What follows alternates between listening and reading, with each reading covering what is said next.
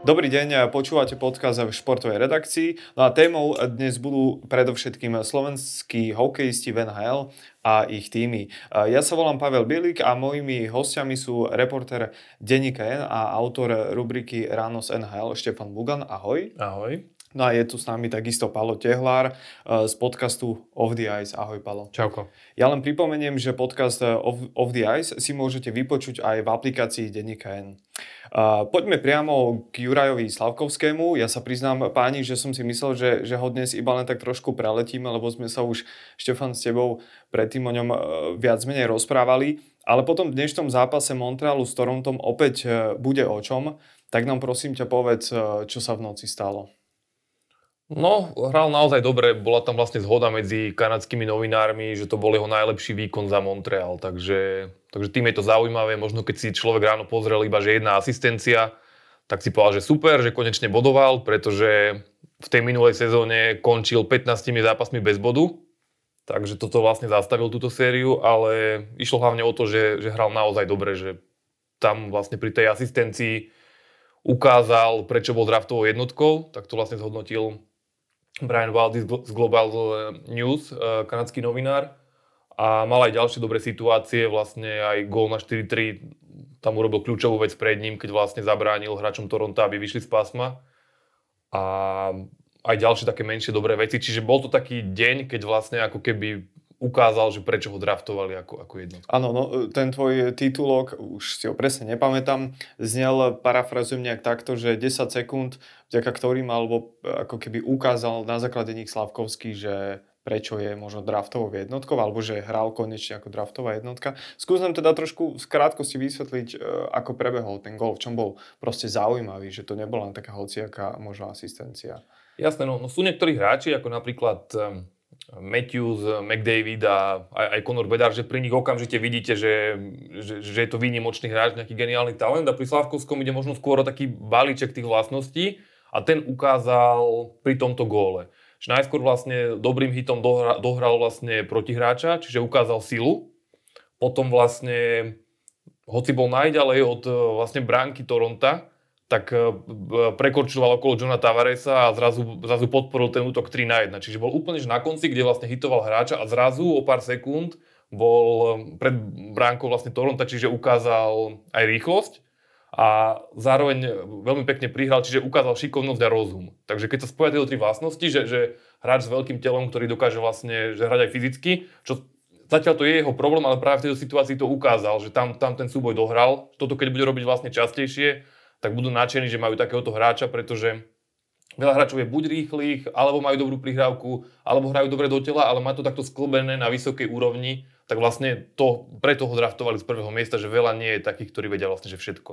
Uh-huh. Pálo, čo ty hovoríš na ten zápas na Slavkovského? Uh, myslím, že v prvom rade bolo dobre vidieť uh, to, čo vlastne sa spomínalo už aj uh, po tých predsezónnych zápasoch, že si veľmi dobre sadol v tej jednej formácii s Kirby Dachom a s Alexom Newhookom, ktorého vlastne získali z Coloreda Montreal cez leto, výmenou za Druena. A myslím si, že bolo to pekne vidieť, že tak ako sa aj hovorilo po tej predsezónnej ča- časti po tých prípravných zápasoch, že naozaj, že hrajú s takou radosťou tí chalani, že uh, v podstate aj Alex Newhook hrá trošku s, uh, s takým, ako sa hovorí v angličtine, chip on his shoulder, uh, že, že vlastne nenaplnil možno tak úplne tie očakávania v kolorede, ktoré od neho mali a už dávno ho um, v podstate typovali a čakali, že bude hrať nejakého druhého centra u nich a že bude výraznejšou osobnosťou, ako reálne sa mu podarilo v tom kolorede dosiahnuť a vlastne vymenili ho do toho Montrealu kde, e, kde proste ho dali do lajny so Slavkovským, o ktorom tiež po minulej sezóne niektorí teda hovorili, že možno nenaplnil úplne tie očakávania, ktoré boli. Ja mám na to možno svoj názor, ale uh, proste hrajú tí hráči ako keby trošku s takýmto um, prístupom alebo s takýmto nazeraním na nich a je to podľa mňa vidieť, že si to uži- užívajú a proste snažia sa dokázať uh, všetkým vlastne, že sa milia a že oni naozaj majú v sebe to, čo sa hovorí o nich a naozaj, že v tom, eh, pri tom gole bolo pekne vidieť, eh, ako Števo spomínal, že on najprv krásne zabojoval vlastne vo vlastnom obrannom pásme a prekorčuloval celý ten lad a umožnil vlastne tú prihrávku, eh, ktorú dostal ešte on, aby vlastne vytvorili to prečíslenie 2 na 1. Potom už čo dával vlastne finálnu prihrávku na gól. Čiže keby tam nebol, tak by to bolo, vlastne ten hráč by um, nemohol na ten finálny gól prihrať, lebo e, bol tam ešte obranca, ktorý tomu bránil, ale tým, že vlastne Juraj Stan krásne nakorčuloval, tak umožnil vlastne to prečíslenie. Takže veľmi pekný gól a celkovo myslím si, že bolo vidieť bolo vidieť, že hrajú s takou e, radosťou. Mi to prišlo, že minulý rok možno v tých zápasoch to bolo niekedy také kostrbatejšie, však predsa e, mladý hráč a veľké očakávania na ňom sú. To platí síce stále, ale podľa mňa, že to, ak, ako je tá formácia vyskladaná, aké typy hráčov tam sú, tak im to veľmi dobre e, zapasovalo. K tomu, čo si vlastne povedal, tak vlastne aj Kirby Duck je tretí taký. No. Vlastne on bol draftová trojka, veľké očakávania boli v Chicagu od neho a takisto vlastne, že dá sa povedať, že sklamal, že bol sklamaním a až v Montreale v minulej sezóne ukázal ten potenciál a teraz sa očakáva, že, že bude ešte lepší. Takže vlastne traja hráči, ktorí počúvali o sebe, že nie sú dosť dobrí, tak vlastne teraz to naplno roztáčajú, dá sa povedať, v jednom útoku. Hej, no Slavkovský, ako si už naznačili, hral, alebo teda asi sa zdá, že bude pravidelnejšie hrávať v tej druhej formácii Montrealu. Uh, to je vlastne, že po roku druhá formácia v NHL, v týme NHL. Čo to znamená? To je, to je dobrá správa? Máme čakať, že takto bude hrávať pravidelne v druhej formácii? Čo, čo to vlastne znamená? A vlastne aj nejak vypoveda o, o tej kvalite Slavkovského. Ja by som možno povedal, že dôležité je vôbec e, aj pre Slavkovského, ale aj pre Montreal ako taký, aby sa im podarilo reálne tento rok hlavne mm, vyhnúť sa zraneniam a mať vôbec možnosť si tie formácie dlhodobo udržať, lebo minulý rok sme videli, že oni hrali so 73 rôznymi formáciami počas sezóny a bolo to spôsobené samozrejme najmä tými zraneniami, ale to potom proste roz, rozhadže celý ten tým, hej, že tí hráči predsa len v jednej formácii, keď spolu hrajú, potrebujú nejaký čas, aby si na seba zvykli, aby vedeli už tak povediať náslepo, že kde kto je v tom útočnom pásme, ako sa hýbe a to práve umožňuje im potom tie akcie vlastne rozvíjať už e, tak intuitívne. A to vlastne nemá človek šancu si vytvoriť, pokiaľ e, hrá každý druhý týždeň s iným spoluhráčom. Hej? Takže ja hlavne verím, že a, a držím palce teda Montrealu, aby sa im podarilo vôbec udržať tie formácie takto pokope. A myslím si, že pre e, Juraja Slavkovského to hm, hovorí to o tom jednak, že, e, že, že mu veria, že mu aj tréner Martin St. Louis verí, e, veria v tú formáciu ako takú. Zas na druhú stranu, e, nie v každom týme e, je to úplne tak, že by akože prvá, druhá, tretia formácia boli ako keby že výkonovo veľmi rozličné, hej, a myslím si, že Montreal je jeden z tých tímov, ktorý má tie formácie viac menej okrem možno tej štvrtej, ktorá je naozaj taká checking line, tak tie prvé tri má veľmi také vyrovnané. Čiže ako keby, že z tohto pohľadu by som nedával ten úplne tlak na to, že hrá v druhej formácii, že, ehm, že to o niečom ako keby vyslovene v tomto mm, význame hovorí. Skôr to hovorí o tom, že takto tú formáciu ako keby uh, našiel ten Martin St. Louis, že ju takto postavil a zistil, že im to takto funguje. Uvidíme potom skôr možno podľa toho ice timeu počas sezóny, koľko ten hráč reálne odohrá. Podľa toho možno skôr potom vieme zhodnotiť, že aký ten priestor dostáva, alebo ako e, to ten tréner vníma tie jeho výkony. No, podľa mňa to treba možno aj predstaviť trošku ako také, že, že schodíky, že postupne mu dávajú vždy nejaký ten vyšší schodík lebo napríklad, e, keď začal Conor Bedard, tak hneď dostal 20 minút v prvom zápase, bol prvý center, takže aj takýto prístup vie byť k draftovým jednotkám, lenže Conor Bedard bol lepšie pripravený na tú, na tú NHL, bol proste nejak ďalej v tom vývoji, je väčší talent. Čiže Slavkovskému vždy vlastne potro, potroche to navyšujú a je to ako povedal Pali, že v Lani, kým hrával okolo nejakých 10 minút, 10-12, tak teraz začal 15 minútami a to môžeme tak realisticky očakávať, že bude dostávať aj ďalej. Ale zároveň si treba povedať aj to, že vlastne na presilovke je len v druhej presilovkovej formácii. Tá hráva vlastne až potom prestriedaní, čiže tam nemáš až, až taký veľký priestor a ani tí hráči nie sú tam tí úplne top hráči. Že vlastne prvá formácia je Suzuki Caulfield, uh, Kirby Duck Monahan, čiže tí najkreatívnejší a, a proste na, na obrancový a, a obranca. Uh-huh. Um, čiže tí najkreatívnejší hráči vlastne v tej prvej formácii a takisto, keď Montreal potreboval ubrániť e, vedenie, čo sa mu nepodarilo, tak Slavkovský už nešiel na ľad a takisto v predlžení nešiel na ľad, kým ten Kirby Duck, ten jeho spoluhráč, on tam chodí. Čiže oni vlastne čakajú zase nejaké možno mesiace, možno to potrvá celú sezónu, kým bude zase pripravený na viac a potom niekedy je určite ambícia, aby hrával aj v tej prvej presilovkovej s Kofieldom a Suzuki, keď na to raz bude mať, aby išiel na tie predloženia, alebo mu budú môcť veriť, že to je ich kľúčový hráč, ale zatiaľ vlastne tam nie je a je to je to vlastne o takom postupnom navyšovaní tej, tej záťaže a tej dôvery. Ja si možno tak trošku podpichnem, že možno keby Montreal netrénoval v tej chvíli um, Martin St. Louis, ale napríklad Craig Ramsey, tak by toho Slavkovského možno dal uh, na tie podstatné zápasy, lebo on rád dôveruje tým mladým. Je to možné. Akože ten Martin St. Louis má podľa mňa dobrý prístup k tým mladým hráčom, že on naozaj čaká na to, kým ten Slavkovský bude pripravený. Možno aj preto, že pod akou je kritikou, tak keby možno dal hneď 20 minút a prvý útok a nebodoval by v ňom, tak aj, aj tá kritika by bola ešte väčšia. Teraz to ľudia vedia tak obhájiť, že však hrával iba v 3. 4. útoku, preto nebodoval. Stále sa mu menili spoluhráči. Takže on, on čaká vlastne asi, aby ho neutopil v tej pozícii. Ale tiež mi to aj dnes napadlo, že vlastne keď mal taký dobrý zápas, tak ehm, tam sa vlastne núka tá paralela s Craigom Ramsey cez majstrovstva sveta, keď vlastne dal Šimona Nemca na nájazd a povedal, že aké by to bolo skvelé, keby rozhodol, že aký by to bol dobrý príbeh tak som tak rozmýšľal, že mal výborný zápas.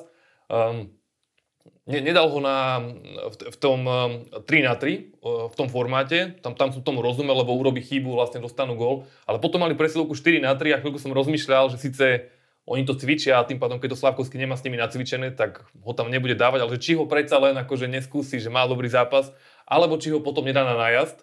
Kto vie, možno keby tá, to pokračovalo 4. 5. sériou, možno, že by ho už vytiahol, to neviem ale že neurobil to a ten Craig Ramsey je dosť možné, že by opäť si povedal, že aký by to bol príbeh, keby Slavkovský rozhodol.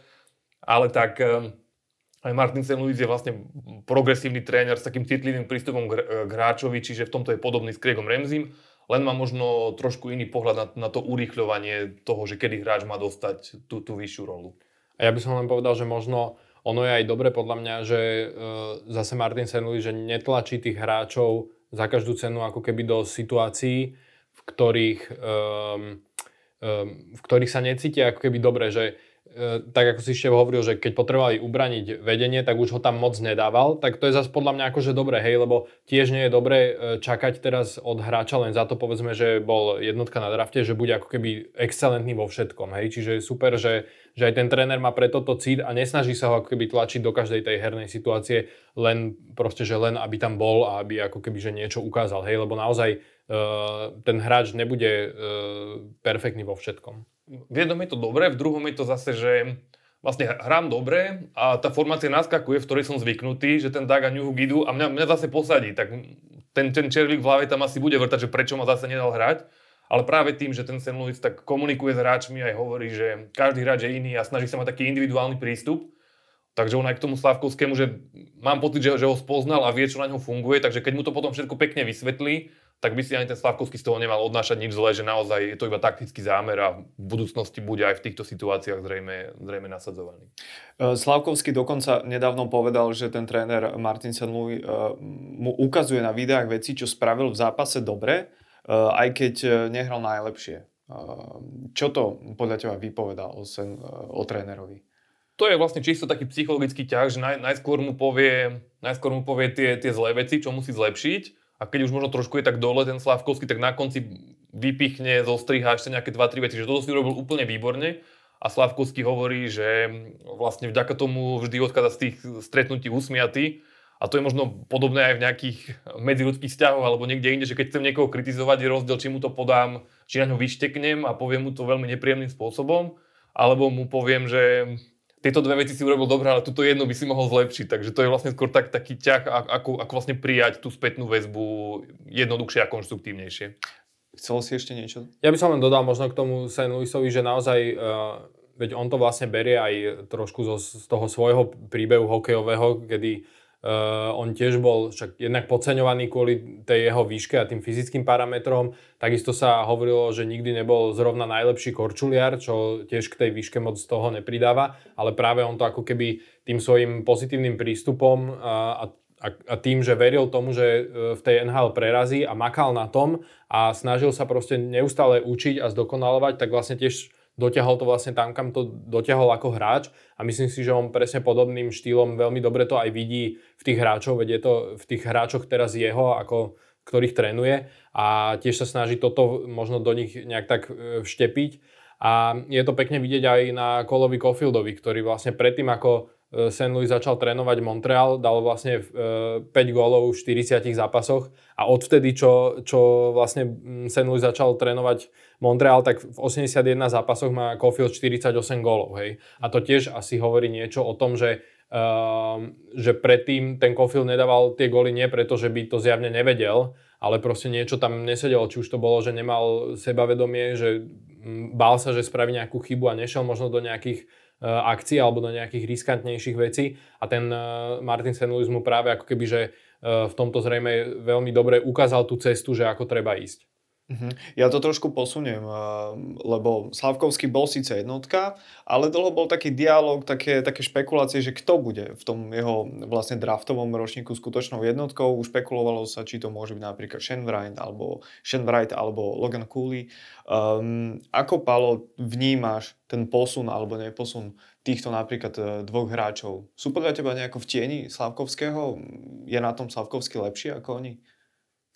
Um, Ťažko povedať, lebo každý, ten, každý z tých hráčov je e, v inej pozícii a, a, a má trošku ako keby, že mm, pôsobí v inom, v inom e, prostredí. Hej? Že vidíme to na tom Shaneovi Wrightovi, že on minulý rok e, chudák, dá sa povedať, musel pendlovať medzi ahl medzi juniorkou, medzi e, prvým tímom, kde odohral za Seattle pár zápasov, čo je dané jednak samozrejme rozličným možno prístupom trénera a manažmentu k tomu rozvoju hráčov, ale takisto aj uh, už len k tomu faktu, že Shane Wright hrá centra, čo je uh, principiálne zodpovednejšia pozícia v rámci toho týmu a bežne, bežne tak mladí hráči centra naozaj málo kedy uh, dostanú ako keby príležitosť hneď začať v tom prvom týme na tejto pozícii. To je jedna vec. Druhá vec je, Seattle sa snaží proste hrať o dobrý výsledok, berú to, že musia sa ako keby do play-off dostať, hej, to je ich jasný cieľ a chcú sa aj v tom play-off dostať čo najďalej, takže oni ako keby uh, nemajú ten priestor na to, aby teraz veľmi ako keby že skúšali a dávali uh, extrémne príležitosť uh, hráčom, kde majú pocit, že potrebujú ešte nejaký čas uh, na, ten, na ten vývoj.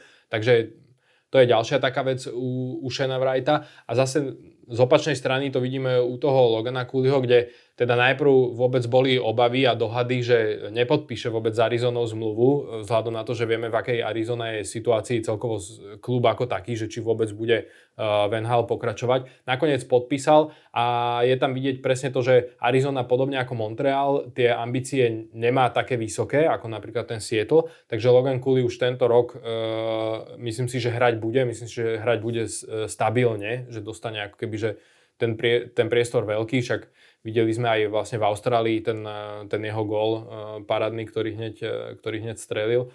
Mm, takže ťažko akože z pohľadu toho porovnávania um, s Jurajom Slavkovským um, podľa mňa hrajú každý ako keby že v, inej, v inom prostredí, v inej, sú v inej situácii a ja osobne v tom nevidím nejaký ako, ako keby, že extrémny význam porovnávať. Ja chápem, že, to, že sa veľmi porovnávajú, aj keď treba povedať, že pri iných draftových ročníkoch podľa mňa to porovnávanie nie je také veľké, ako, je v tom, ako bolo v tomto. A myslím si, že je to najmä kvôli tomu, že ako si ty spomínal, že e, tam boli iní hráči, ktorí sa čakali, že budú tá jednotka. Hej, teda hlavne ten hlavný favorit bol Shane Wright, čiže s ním sú tie porovnávania najväčšie a možno práve preto, že Montreal vlastne si ako keby, že zariskoval a vybral si toho Slavkovského, ktorého nikto nečakal ani na prvom, možno aj na druhom, ani na treťom mieste, tak, e, tak o to viac sa ako keby teraz porovnávajú, hej, že no však pozrite sa, že e, mali ste si zobrať tohto alebo tohto, hej, lebo išli do nejakého rizika.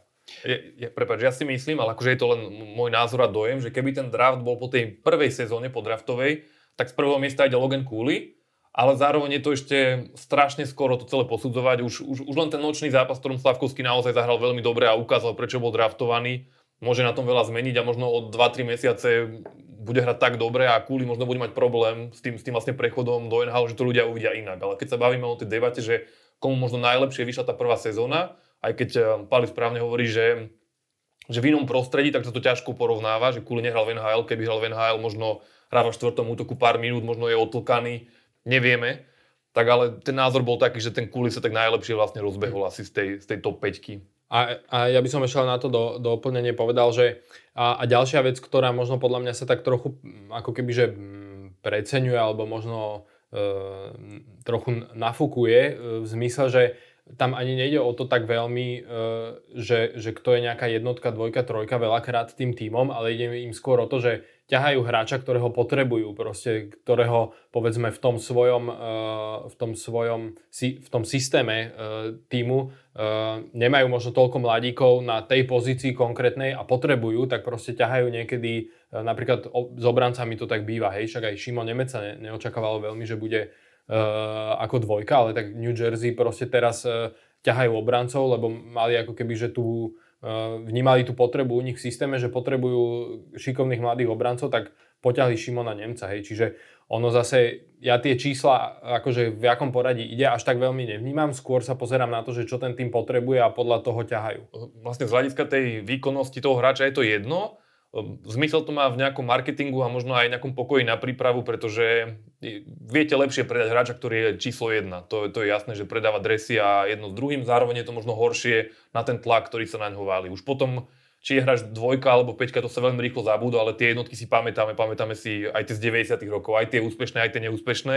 Takže týmto už bude navždy, navždy bude navyše prvou jednotkou zo Slovenska, čiže preto bude tá pozornosť Ehm, výrazne vyššia na ňom ako na Šimonovi Nemcovi, napriek tomu, že oni sú na, na, na rovnakej úrovni, možno, možno, možno o trošičku bol Slavkovský vtedy vyššie a keď sa porovnával vlastne draft e, tohto ročný s minuloročným, tak sa hovorilo, že Slavkovský by bol vybraný na úrovni Dalibora Dvorského, možno aj za ním.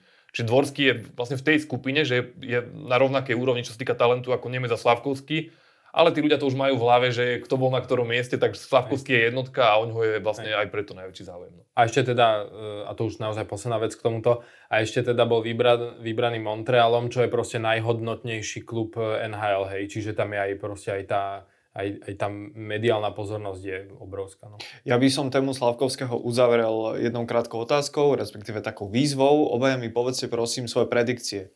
Uh, koľko bodov podľa vás dosiahne Slavkovský a či sa mu teda bude alebo nebude dariť v tejto sezóne. Tak Palo, môžeš začať.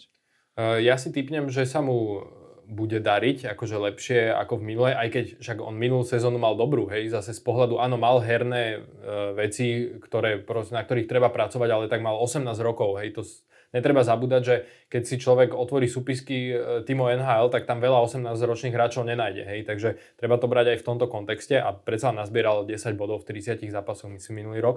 A ja by som typoval, že skončí niekde na úrovni niečo medzi 25 až 45 bodov. Možno sa milím a možno bude mať viac práve tým, že hra v tej druhej formácii a ešte dostane aj nejakú šancu na tej druhej presilovke, ale e, ja by som to typoval takto nejak s tým, že e, chcem ako keby povedať a zdôrazniť, že si myslím, že by to bol super výsledok, hej? že keby mal nad 30 bodov, tak je to naozaj dobrý výsledok, že ono niekedy sa to tak prehliada, lebo človek si pozrie, že Conor McDavid má 150 bodov za sezónu, hej, ale treba si to pozrieť v kontexte, že keby mal 30-35 bodov, tak to je skoro uh, každý druhý zápas bod, hej? A to je naozaj na úrovni NHL pre 19-ročného hráča, je to podľa mňa, by to bol skvelý výsledok. Veď Tomáš Tátar máva, viackrát mal okolo tej 50 čo býva aj viac menej jeho takéto maximum, respektíve mal, myslím, v minulej sezóne nejak takto. Uh, Štefan, nech sa páči tvoja predikcia. Ja budem asi maličko optimistickejší, ale iba veľmi mierne, že ja to naozaj odhadujem na bod každý druhý zápas, čiže ak by ich odohral 82, tak 41 bodov, ak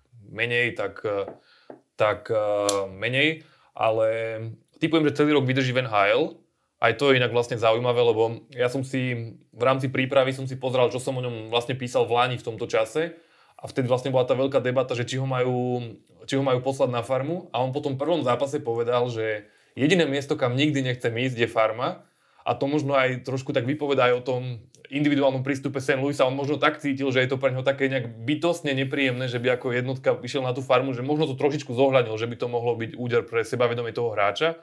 No a v Lani, aj keď to je možno prekvapivé, že tam nakoniec nešiel a mnohí si mysleli, že mu to prospelo, ja si myslím, že tiež možno, že tých pár zápasov, kde by hral podobne ako Šimon Nemec, že bol veľmi vyťažovaný, že by mu mohlo pomôcť, tak v Lani tam nešiel a tento rok si myslím, že tam už nepôjde, keďže má vlastne dobrú pozíciu v tom týme, takže keď sa udrží v tomto druhom útoku, možno ho vyskúšajú občas aj s Kofieldom a Suzukim. Nemyslím si, že by sa prepadával do 3. či 4. aj keď ako Pali povedal, že tretí útok je, keď hráš stále tých 15 minút, je to úplne v pohode, Takže myslím si, že pri tých 15 odohraných minútach za zápas môže mať každý druhý zápas bod.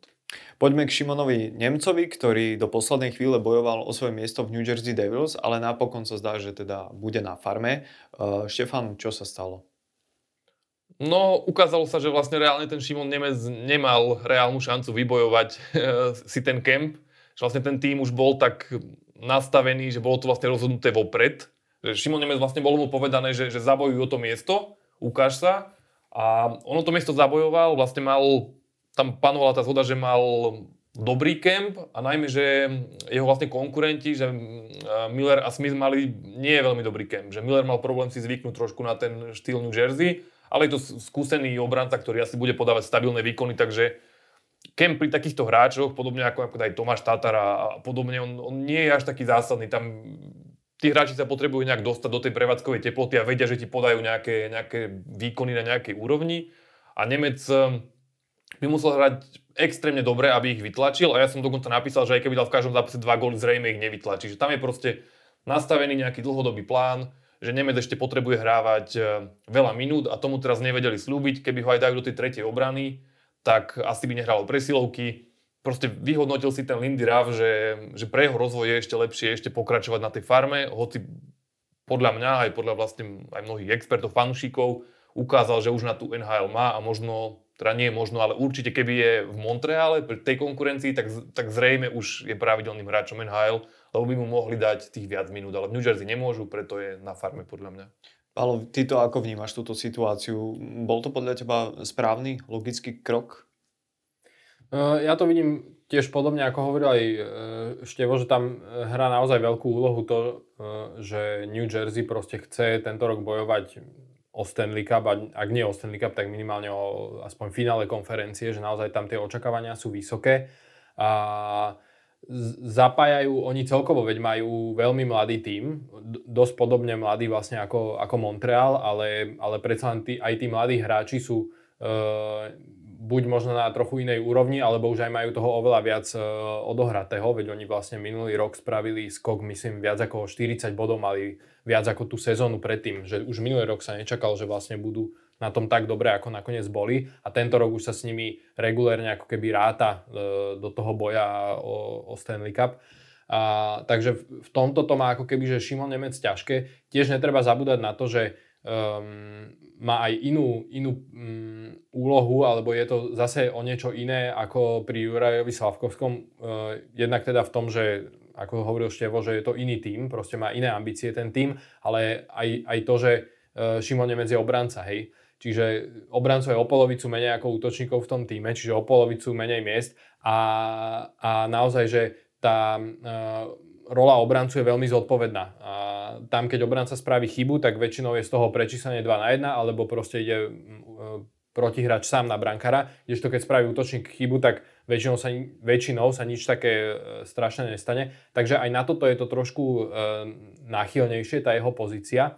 Uh, ale ja si tak akože dovolím zatypovať, že, uh, že ja, ja som trošku optimistickejší a myslím si, že Šimon Nemec nakoniec v tom prvom týme tento rok dostane e, šancu a myslím si, že aj dostane celkom slušný priestor e, hrať, lebo ja moc tomu Kolinovi Millerovi neverím. E, on mal akože e, jednak sl- slabú tú prípravu, ale e, aj celkovo proste si myslím, že e, Šimon Nemec má na to, aby ho vytlačil. Dôležité bude, e, ako to teraz aj možno Šimon Nemec zoberie, aj e, psychicky, lebo veľakrát je to o tom, že tie týmy aj trošku tak skúšajú, že pošlu toho hráča, ktorý už možno čaká, že však hral som aj super, už by som aj mohol dostať šancu v prvom týme, pošlu ho takto na začiatok na tú farmu, lebo chcú aj niekedy vidieť, že ako zareaguje, hej, že či ho to položí, alebo či práve naopak e, ho to ako keby zocelí a ešte viac e, sa naštartuje a povie si tak v hlave, že tak teraz tomu manažmentu ukážem, vlastne na tej farme, že to bola chyba, že ma poslali dole.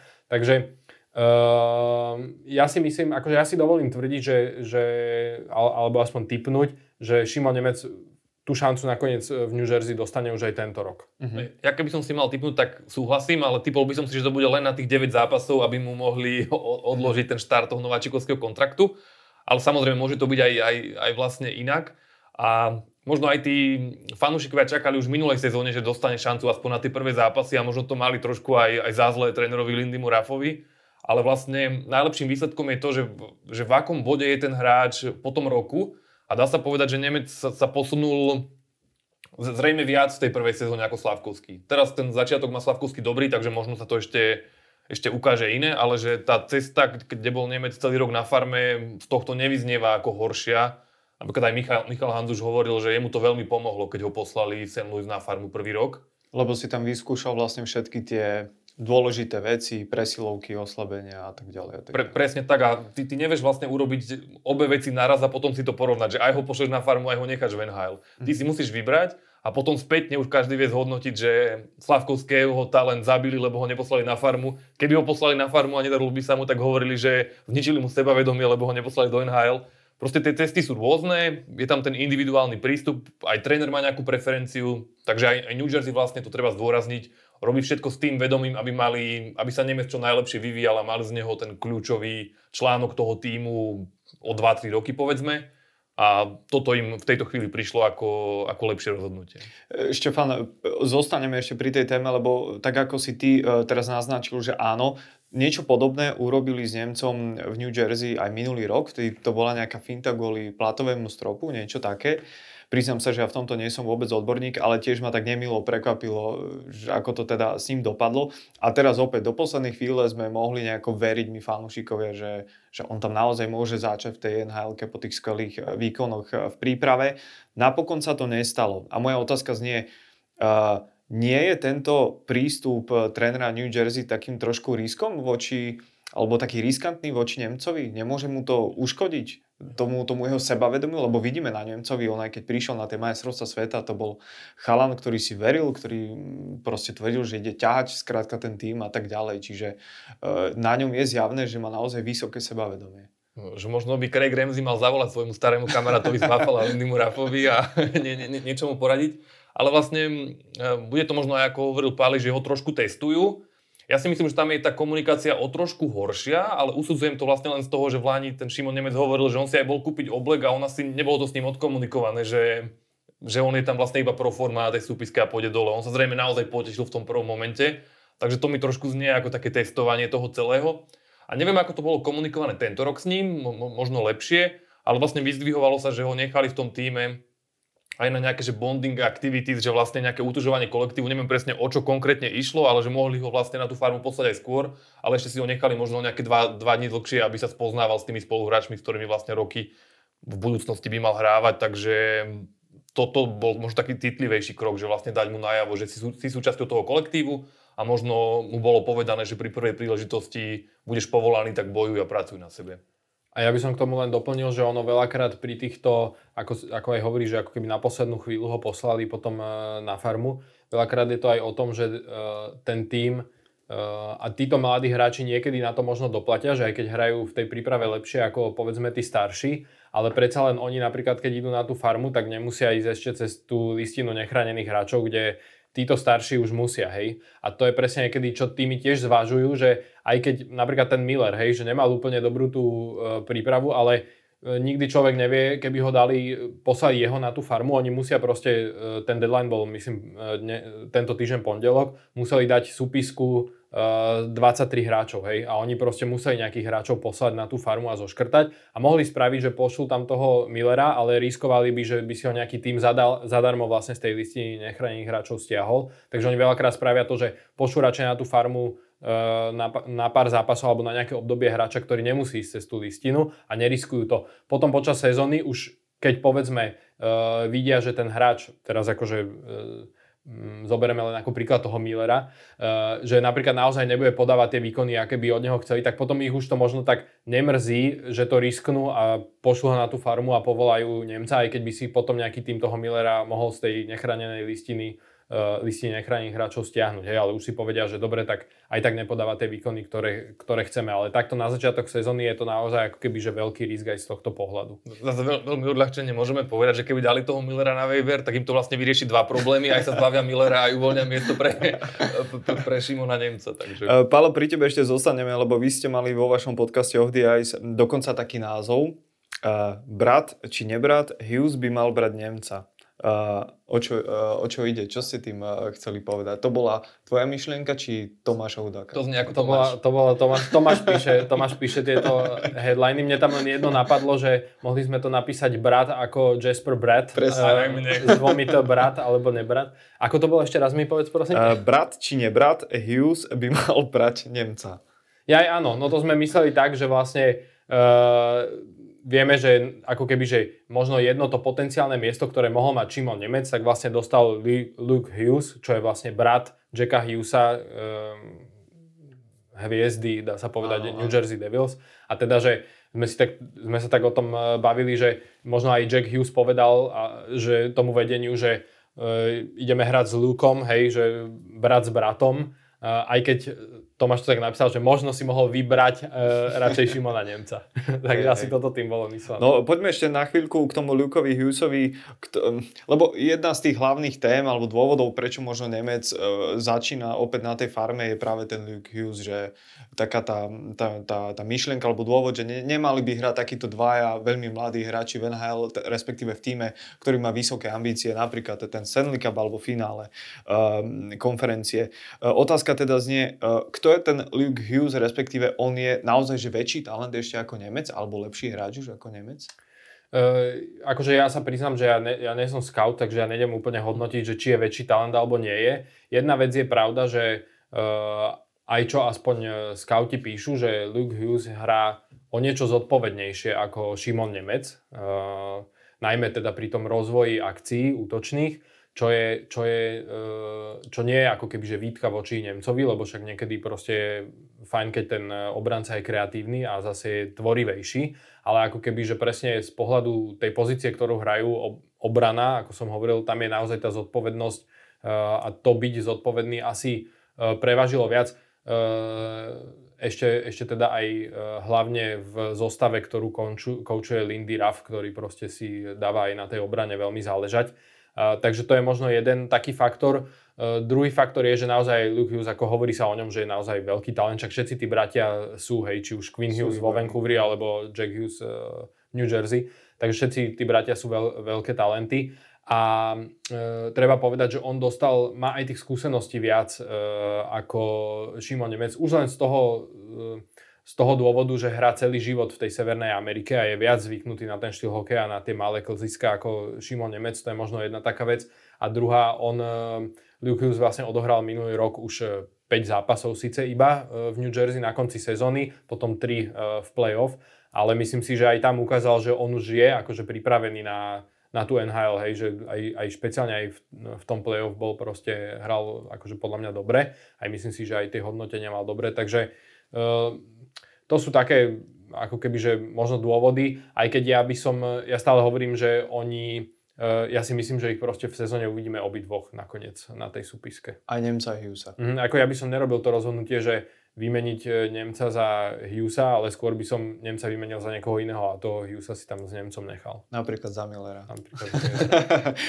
Podľa mňa je kľúčové naozaj to, že je o rok starší a vlastne aj tým, že majú podobnú typológiu, tak možno keby bol Šimon Nemec nejaký defenzívny obranca, že to vedia Skôr nejako, taký černá. Že, že, že, to vedia nejako zladiť, ale takto, ja som aj pozeral, že nejaké projekcie, čo sa vlastne robia, keď hráč že, že začína, že na koho by sa mohol podobať, tak, ehm, tak Hughes sa prirovnávali, že k Sergačevovi a Nemca k Hedmanovi, čo vlastne sú dva hráči Tampa Bay, ktorí vlastne, že Sergačev prebral Hedmanovú pozíciu na prvej presilovke, čo vlastne tiež trochu sú iní, ale tá typológia je do istej miery podobná, že obaja majú výbornú ofenzívu, nedostatky v defenzíve, aj keď ako Pali povedal, že toto má Hughes vyrovnanejšie, ale tiež sa pri ňom hovorí ako taká slabina, že tá obrana musí byť o niečo lepšia. Čiže ja by som povedal, že má o rok viac odohraté a preto možno, že aj stihol tak nejak viac ukázať z toho talentu, tak preto sa hovorí, že on už je taký keby, že istejšie je, že bude veľký talent a pri Nemcovi máme zatiaľ iba tú jednu sezónu za HL, ale pokojne sa môže stať, že budú aj že ho Nemec predbehne, alebo že budú na rovnakej úrovni, a, alebo že bude Nemec výrazne horší, nevieme to teraz vlastne povedať. Presuňme sa ešte k Tomášovi Tatarovi, ktorý strávil e, dve sezóny posledné v New Jersey Devils. E, napokon podpísal, ak sa nemýlim, jednoročný ročný kontrakt mm-hmm. s Colorado Avalanche. E, prečo? Aký to dáva zmysel podpisovať v jeho veku? Myslím, že má 32. 32. 32. Nemal na výber. V Colorade. Ono to aj dosť dlho vlastne trvalo, neviem, niekedy v auguste alebo kedy na konci aj sa vymenil to... agenta. Áno, áno. Tak skúste nám možno, kto z vás si teda trúfa to trošku objasniť, čo sa tam Môžem prípadne začať mm-hmm. a možno Pali doplniť, že vlastne on aj sám priznal, že on neodhadol ten trh. On proste do toho išiel s tým, že niekto mu ponúkne dvojročný kontrakt, e, aby mal trošku aj istotu a aj za relatívne solidné peniaze. Nakoniec zistil, že a tým pádom čakal, že či sa nájde taký záujemca, aj tým, že pod tým platovým stropom týmy nemali veľa miesta, tak nikto mu to ponúknuť nechcel. A potom nakoniec už sa to strašne dlho naťahovalo, tak presne vymenil agenta a zrazu sa dohodol o, o pár dní. Ten agent možno nebol taký tvrdý v tých vyjednávaniach a už, už aj to, jeho tlačil čas, že potreboval niečo zobrať. Tak zrazu boli na stole iba ponuky na jeden rok a za, za málo peňazí. Mohol si ešte možno vybrať, že keď mu išlo že, že do posledného doláru z toho čo najviac vytrieska, takže by išiel do nejakého týmu, ktorý nemá veľké ambície, tam by dostal ten jednoročný kontrakt a dostal by o niečo viac, ale povedal si, že už ehm, pár sto tisíc hore dole v jeho, v jeho veku, že, že, že povedal si, že pôjde do toho tak, že chce byť v týme, ktorý má šancu vyhrať Stanley Cup. Hej, a však dlho sa špekulovalo o Pittsburghu, ktorý sa vraj teda snažil aj nejakým spôsobom možno zbaviť Jeffa Cartera a namiesto neho ako keby mal potom prísť e, Tomáš Tatar, ale tak aj Carter nakoniec e, zostal vlastne v Pittsburghu.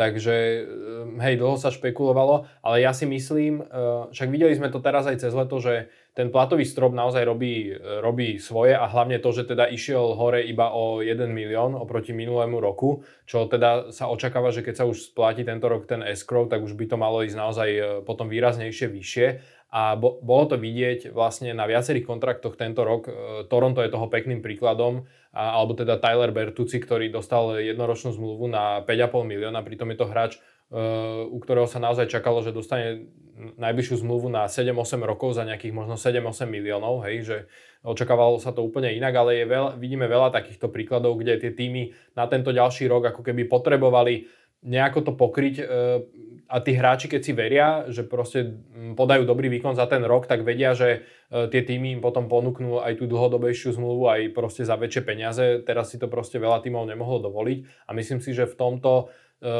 Tomáš Tatar nakoniec veľmi dobre ako keby, že obišiel, hej, že áno, síce má tam, má tam ten plat podstatne nižšie, ako mal naposledy v New Jersey, ale ale ko, zase dostal sa do týmu, ktorý naozaj má šancu vyhrať e, Stanley Cup, veď Colorado cez leto posilnilo celkom výrazne a to už mali e, v minulej sezóne výborný tým. Takže uh, je to podľa mňa pre neho ako super situácia a uvidíme, môže sa stať presne to, že keď sa tam, keď sa tam vlastne ukáže v dobrom svetle a zapadne tam, tak myslím si, že mm, Colorado nebude mať potom problém možno ďalší rok mu potom po tejto sezóne mu ponúknuť možno aj nejaký kontrakt zase na nejaké 2-3 roky, hej, že si ho uh, poistiť uh, trochu na, na dlhšie, lebo oni s ním rátajú v takom tom ako keby, že v tom, v tom strede súpisky, ako sa tomu tak hovorí, čo taká tá druhá, tretia formácia. Má by hrať v tretej, myslím s Milesom Woodom a Rossom Coltonom, ktorí, ktorí sú vlastne posily z New Jersey, Wood a Colton z Tampa Bay čo je, keď si tak pozrieme súpisky, tak naozaj to je podľa mňa akože excelentná tretia, tretia lajna, hej, že takúto formáciu tretiu mať e, vo svojom týme asi by chcel každý. A jedna vec, ktorá si myslím, že trošku znížila ten jeho mm, potenciál alebo možno ten záujem o ňoho z tých atraktívnych tímov, e, je proste sú tie jeho výkony v play-off, hej, však bavili sme sa o tom uh, aj minule, aj proste viackrát sa to rozoberá. A nebolo tomu inak ani tento rok, že proste v tom New Jersey mal skvelú um, tú základnú časť, ale v play-off to ako keby zase mu moc nešlo. A potom samozrejme tie týmy, ktoré majú najvyššie ambície, nie sú, ocho- nie sú ochotné platiť veľké peniaze uh, hráčom, u ktorých proste majú pochybnosť, že či, či keď príde playoff, či zrazu proste nezhasnú. No. Uh-huh. To, tá šanta vlastne je aj v tom, že v tom Colorade je naozaj pomerne veľká tá fluktuácia tých hráčov za tými nejakými 4-5 kľúčovými útočníkmi, ktorí tam budú na dlho, tak tí ďalší sa dosť rotujú a vlastne tým tak skúša, že ktorý sa uchytí. Čiže keď bude lepší ako tí iní, tak môže dostať naozaj zaujímavú, zaujímavú zmluvu. Tam vlastne pri ňom je zaujímavé, že bolo v hre aj to, že by zostal v New Jersey a možno keby vedel, ako to dopadne, tak možno zoberie nejakú tú prvú ponuku od New Jersey, ktorá bola asi na jeden rok a za menej peňazí, ale a za viac asi ako dostal nakoniec e, v Koloráde, ale už potom, keď bol naozaj v ťažkej situácii už, už si musel vybrať, musel robiť nejaké rozhodnutie, tak naozaj obišiel dobre. Že možno najhoršie z hľadiska motivácie by bolo hrať niekde v San Jose za síce viac peniazy ako má teraz, ale akú motiváciu hráč v jeho veku môže mať v takomto týme, keď, ktorý je vlastne v prestavbe. A pri ktorom sa asi očakáva, že bude najhorším týmom. To, ktorý vlastne chce vysoký draft, to, to ani no. nie je taká úplná prestavba, to je všetko zbúrajme. A... Mhm. Dobre, poďme priamo k tomu, že čo možno očakávať v tejto sezóne od Tatara, aj z pohľadu bodov, aj z toho, že či to podľa vás bude nejaká že vydarená sezóna. Čo, čo čakáte od Tatara? No z pohľadu bodov ja by som sa nedivil, ak bude mať bodov menej ako minulý rok, lebo naozaj, že on aj tá jeho úloha v New Jersey, myslím si, že bola o niečo iná, ako bude teraz v Kolorade. Už len, už len z toho, že vidíme proste s kým bude nastupovať a že bude nastupovať v tej tretej formácii. Takže e, tam sa skôr naozaj očakáva to, že keď tá tretia formácia im prinesie nejaké body, tak to bude veľké plus ako keby pre to, pre to Colorado ale, ale neočakávajú asi od nich, že budú tí hlavní, kto tam bude strieľať góly.